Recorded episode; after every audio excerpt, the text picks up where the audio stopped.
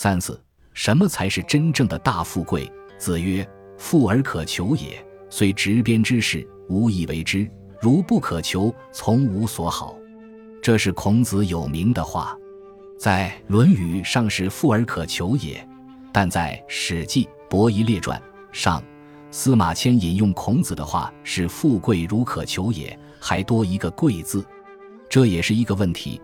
古书上这些小问题，读书时也要注意到。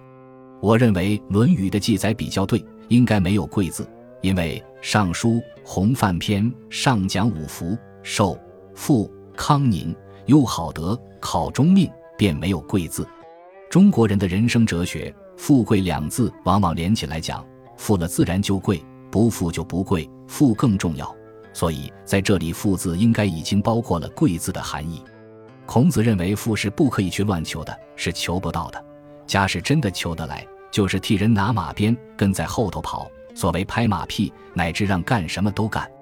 假使求不到，那么对不住。什么都不会来，从无所好。孔子好的是什么？就是下面说的道德仁义。真的富贵不可求吗？孔子这话有问题。中国人的老话：小富由勤，大富由命。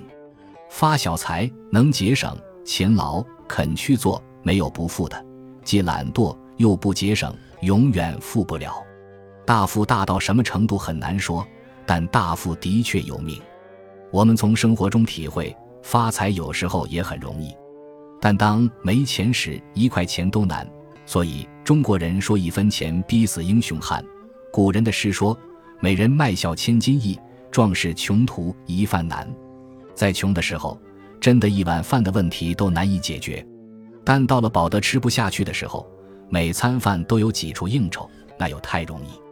也就是说，小富由勤，大富由命。但命又是什么东西？这又谈到形而上去了，暂时把它先放放。现在孔子所谓的求，不是努力去做的意思，而是想办法。如果是违反原则去求来的，是不可以的。所以他的话中便有可求和不可求两个正反的道理。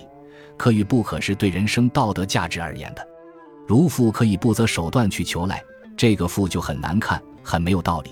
所以孔子说这样的富驾驶可以去求的话。我早去求了，但是天下是有可为，也有不可为，有的应该做，有的不应该做，这中间大有问题。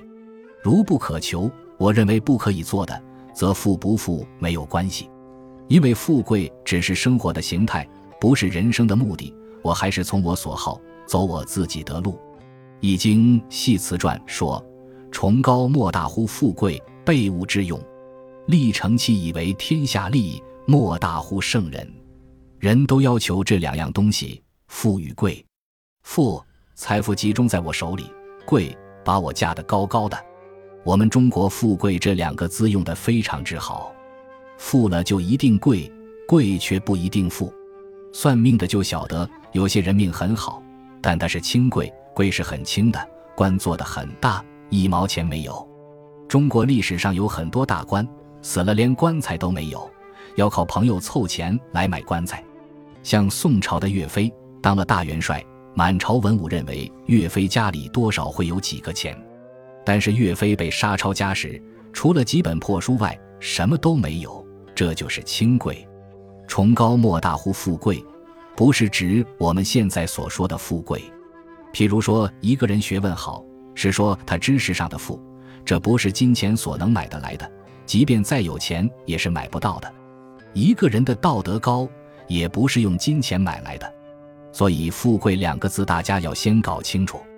这里所谓的富贵是广义的，不是指狭义的财富和做官。因此说，最崇高伟大的是富与贵。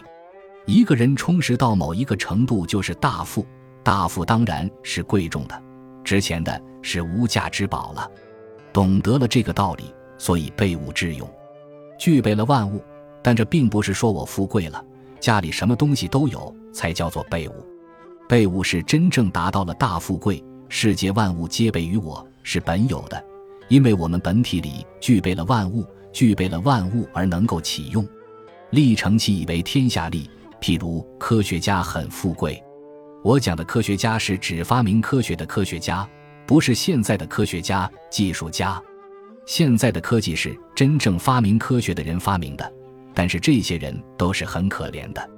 像有名的艺术家死了以后，一张画也许可以卖几千万，但是他活着的时候连饭都没得吃，说不定还是饿死的。你说他的富贵在哪里？他的价值是在死了以后，他死了后很富贵。这也就说明，要能对百万人有利才是备物，才是富贵。才是立成器，以为天下利，才算是万物皆备于我。